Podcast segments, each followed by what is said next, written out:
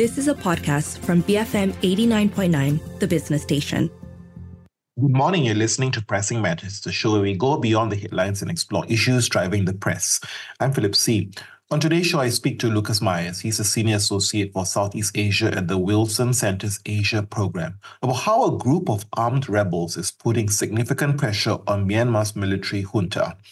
Good morning, Lucas. Before we talk about these resistance forces, let's set some context, right? Exactly three years ago, when the military seized power from Aung San Suu Kyi's elected government, can you describe how Myanmar has changed?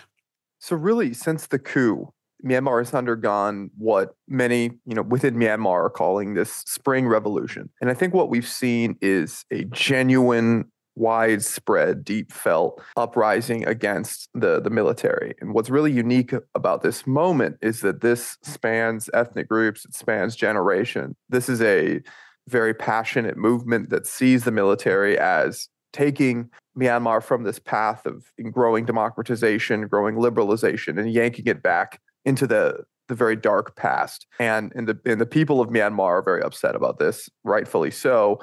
And in the three years since, the pro democracy resistance has steadily gained momentum, and especially in the last few months, uh, really challenged the military on the battlefield. Uh, politically and militarily, and the military is really struggling to hold on to power. And I think this is the most at risk the military has has been since Myanmar's independence. This is a serious moment uh, of risk for the military, and I think that the pro democracy resistance coalition has a real chance here to change Myanmar for the better and overturn this this coup. The sense is that this uprising is relatively recent. I mean, it's been there for a long time, but the intensity has, you know, gone up one notch, right, in the past couple of months. What was that trigger? So, really, what happened in the last few months is, is I would trace it back a bit further in that in by early 2020, 2023, we're starting to see the resistance forces gain uh, in capability. So the People's Defense Forces are training, they're getting better equipment, they're coordinating much more closely. The ethnic armed organizations are coordinating more closely, especially with the NUG and the main in the coalition uh, from the, the pro democracy movement. These groups are all co- coalescing together. And then the real key trigger that knocked over some of the military juntas uh, dominoes in the last few months was the Operation 1027, named for the date it was launched, October 27th. Now, the Three Brotherhood Alliance which up until that point had maintained a somewhat arm's length relationship with the resistance movement and you know it was training some of these people's defense forces but it wasn't directly involved in in very much fighting with the junta despite a few skirmishes on 1027 it decided and and launched this a relatively widespread offensive in northern Shan State that then spread throughout Rakhine and and, uh, and you know beyond that uh, northern Shan State. That offensive ended up seizing a variety of towns, strategic outposts, and, and important supply routes with the border with China. This very much surprised the junta, took them uh, on the back foot, and, dis- and dislodged them in many areas. At the same time, and just following, other resistance groups around the country began launching follow on offensives and strikes all over the place, from, like I said, Rakhine to Karen State, Karenni State, into Sagaing Chin State. And, and the military really was not able to respond. It's been suffering attrition over the last three years. It lacks the strategic reserve. Uh, it's demoralized. Mm. Um, and essentially, it's, it's a counteroffensive capability has been very much weakened and, and, now it's on the back foot and it's lost around 40 towns it's much of it uh, many you know outlying outposts have been abandoned or taken by the resistance forces and and it really has no military reserves that it can use to really retake the bulk of this territory yeah. it's lost and just reflecting on the momentum made by by this very loose coalition. Uh, it is a case where the junta really has no energy, no firepower to fight back, right? Because they're so depleted in terms of resources. It's just this momentum that we're seeing that the opposition is charging forward. I think so. Now, of course, there's always a risk for the resistance forces to overextend themselves right? I mean, it's not been a complete success in every part of the country since the October 27th, you know, offensive began. You know, for instance, Loikaw and Karenni state has, you know, not been taken completely by the resistance. They've been slowed down and the junta really dug in to, to hold that town, uh, the state capital. But I think overall, the junta is incredibly demoralized. We've seen a variety of desertions, and entire battalions at times have surrendered to resistance forces. That's a big deal uh, for the Myanmar military. Additionally, they're increasingly losing aircraft, mostly helicopters. And that's a big sign of, I think, desperation and, and exhaustion they're probably running low on spare parts. They're relying on their Air Force to counterattack and, and punish resistance forces and civilians, but they can't keep up this tempo. The military is, is likely running quite thin on manpower compared to where it was uh, before the coup. Do they need China to help arm them? Yes, uh, China plays a complex role in Myanmar. What's described as a sort of dual approach in Myanmar, where it maintains ties with a variety of actors, including ethnic armed organizations along the border, and, mm. you know, like mm. the WA and the Three Brotherhood Alliance. Uh, but for the junta specifically, China is a key backer and, and the main backer. You know, Russia has provided arms, it's provided fighter jets to the junta, but the main their main foreign supporter remains China. And, and specifically what China provides for the military junta is you know economic engagement, Belt and Road investments, uh, and in military equipment, a lot of spare parts, you know, aircraft, those kinds of things. How united is this resistance force? They sound like a patchwork of very different groups with perhaps very different motivations. And that's correct. And that I think that is the number one challenge facing the resistance coalition is how to keep it together and importantly how to forge a political framework to replace the the old uh, 2008 constitution and replace uh, you know the the old way of doing things. That's the main challenge facing the pro democracy forces.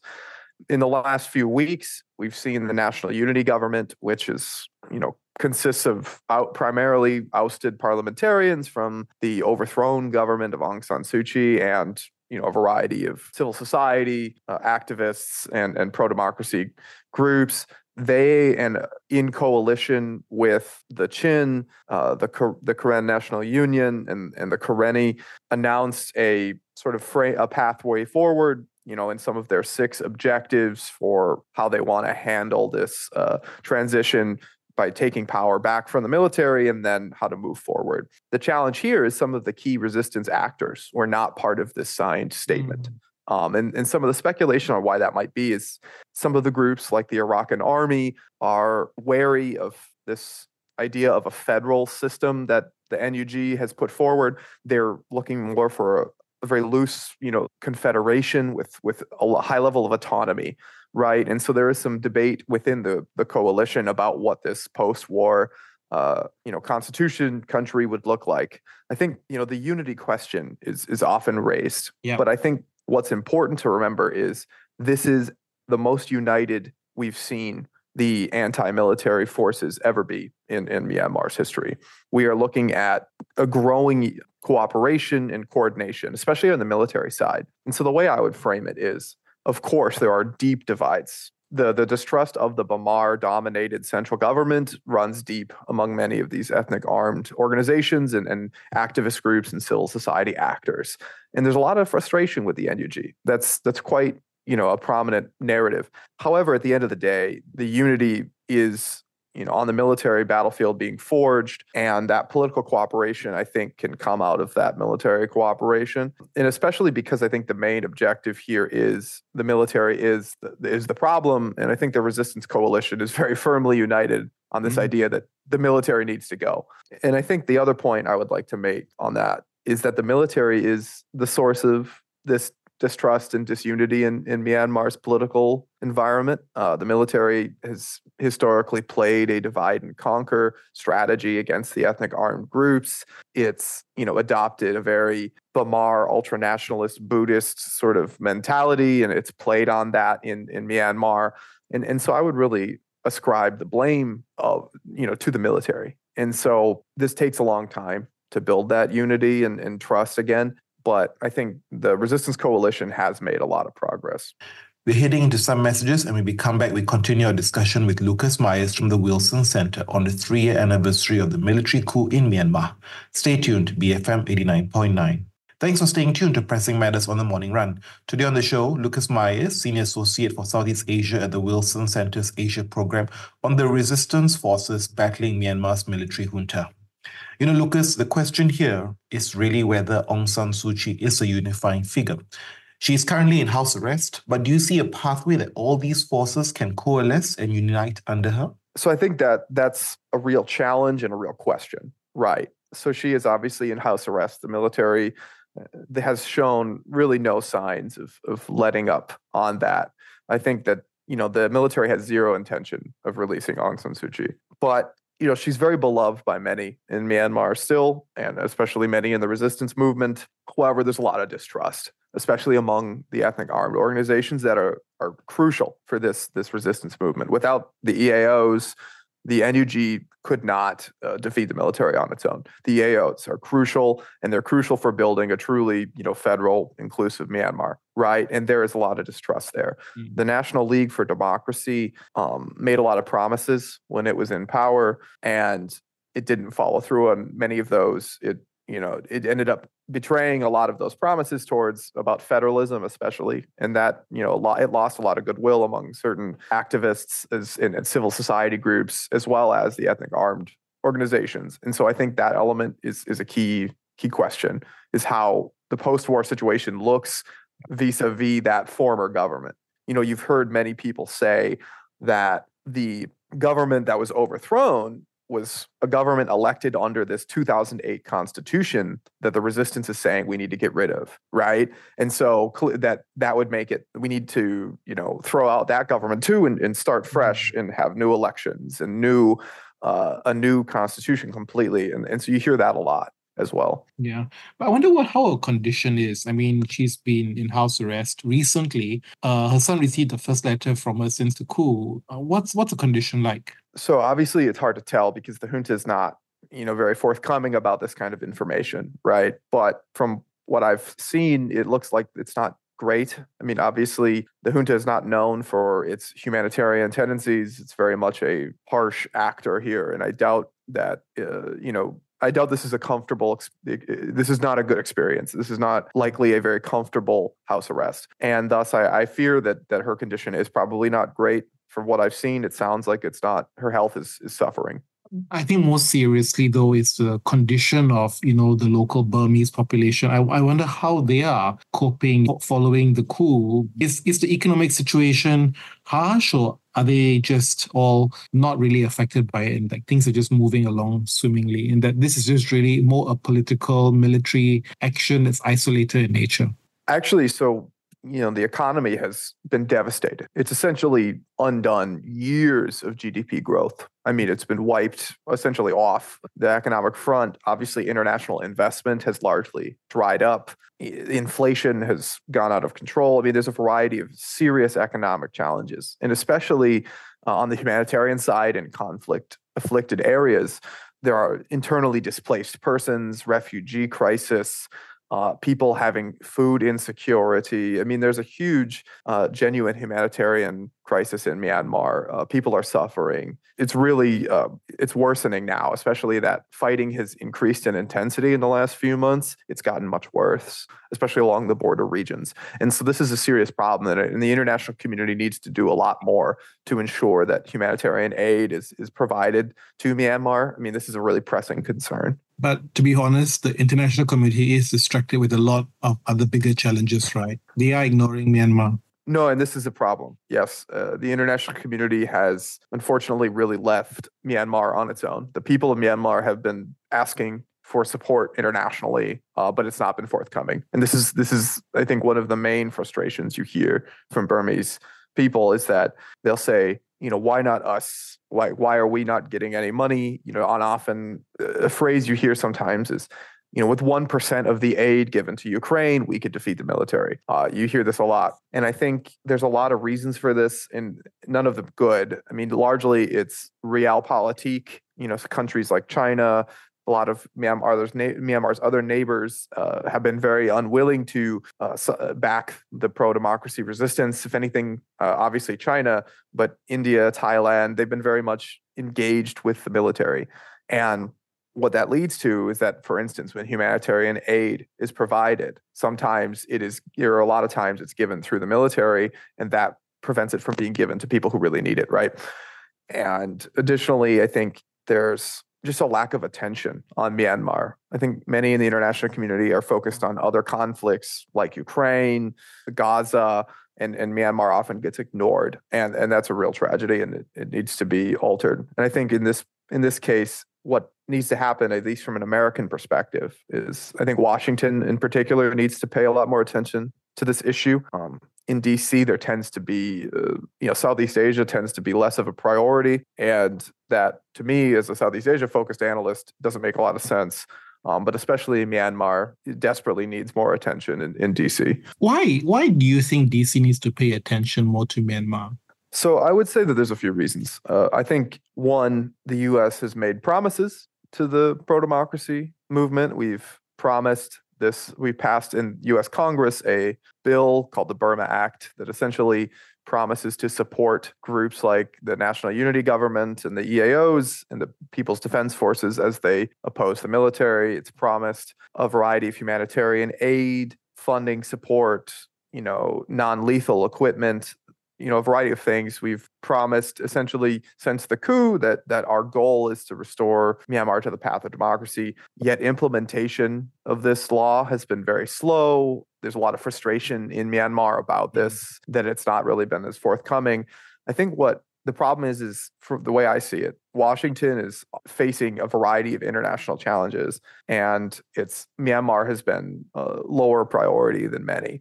And I think if the U.S. is serious about um, democracy, it's if it's serious about the pivot towards this Indo-Pacific, towards Asia, then it really does need to get serious and actually, you know, follow through on these promises. But sadly, you know, Myanmar's own neighbors are not taking this seriously, right? Even though the conflict is right at the border, there are issues of migration of people, refugees all across the border. Even its own neighbors don't take it seriously. Now, I would say the reason for that is is very different. So for Myanmar's direct neighbors, it's it's a very cold, calculated, you know, realpolitik, you know, hard power sort of approach, right? They're looking at this completely devoid of the you know concerns about democracy. If anything, they're actually quite concerned about that. I think in the case of you know China and Thailand, they don't trust the democracy movement at all. They don't think that it's uh, you know there's a lot of d- distrust there, and especially in China, there's a fear that the national unity government is is too pro-Western. I mean, that's a fear that Beijing has, right?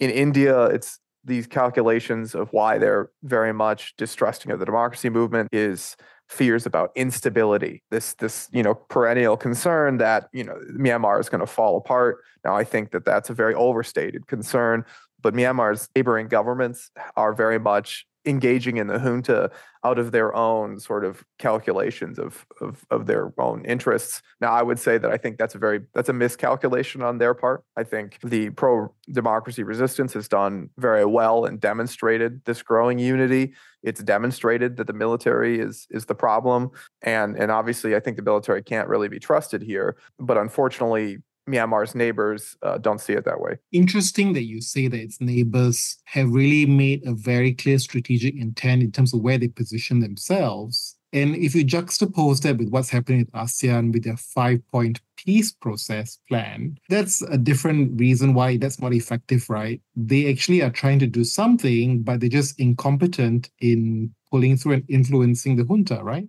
I think the challenge with the five point consensus is enforceability. So in the beginning, when this was agreed to, the junta said, yeah, okay, right here, this five point consensus. And then they just walked away and then did nothing to implement it on their end because they weren't serious. They were doing it to buy time. The junta just wanted to buy time to crush the resistance militarily. Now, to their surprise, the, the resistance actually is, you know, essentially gaining momentum against them. Yeah. And and So the junta is now panicking, right? They sent a non-political representative to the to ASEAN for the first time mm. last month. That's because they are reeling. They are feeling pressure. Now the problem with the five-point consensus is also sort of similar to other issues within ASEAN is that it's obviously a very diverse group of countries with very different interests, very different government types. Um, and the consensus principle and the non-interference principle, you know, in the charter essentially lock down controversial issues like Myanmar because while Indonesia, Malaysia,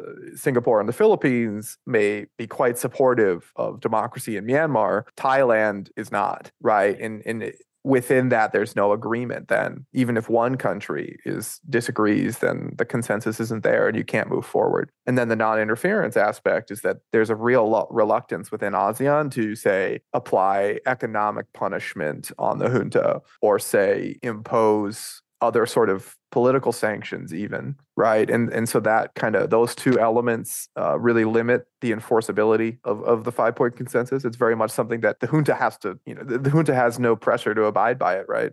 I guess the um, billion dollar question is if i was to have another conversation with you next year are we going to still be talking about the junta or will there be a new government? Will the five point consensus be implemented in some form Oh, that's a that's a dangerous predictions are a dangerous thing, right? Um, in my view, it's Myanmar's situation is very fluid and it's impossible to predict with any real certainty. Um, many people at the beginning of, of 2021 thought that the junta would consolidate control quickly, uh, but that obviously hasn't happened. The resistance is, is gaining momentum as we've discussed. So I think looking forward, I would say that the timeline for a potential, you know, resistance victory is, is shortened. I think that we're looking at a much more uh, quicker timeline for a military defeat. However, I think that we also shouldn't downplay the very long uh, distance that they still have to go. The military has not decided to give up. The military is still dedicated to fighting tooth and nail uh, to hold on to power. And I've seen no signs of them willing to enter negotiations or, or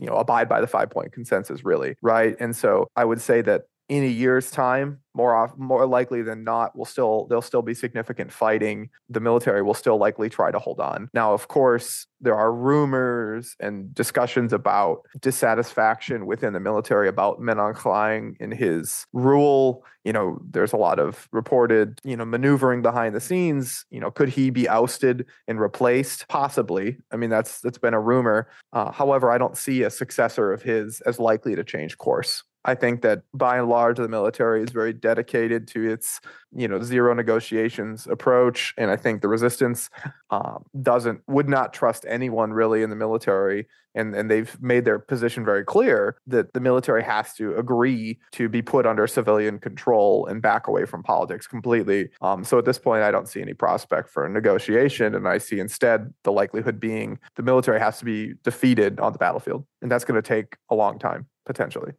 That was Lucas Myers from the Wilson Center. This has been Pressing Matters on the Morning Run. Coming up next is the 10 a.m. news bulletin, followed by Enterprise, BFM 89.9. You have been listening to a podcast from BFM 89.9, the business station.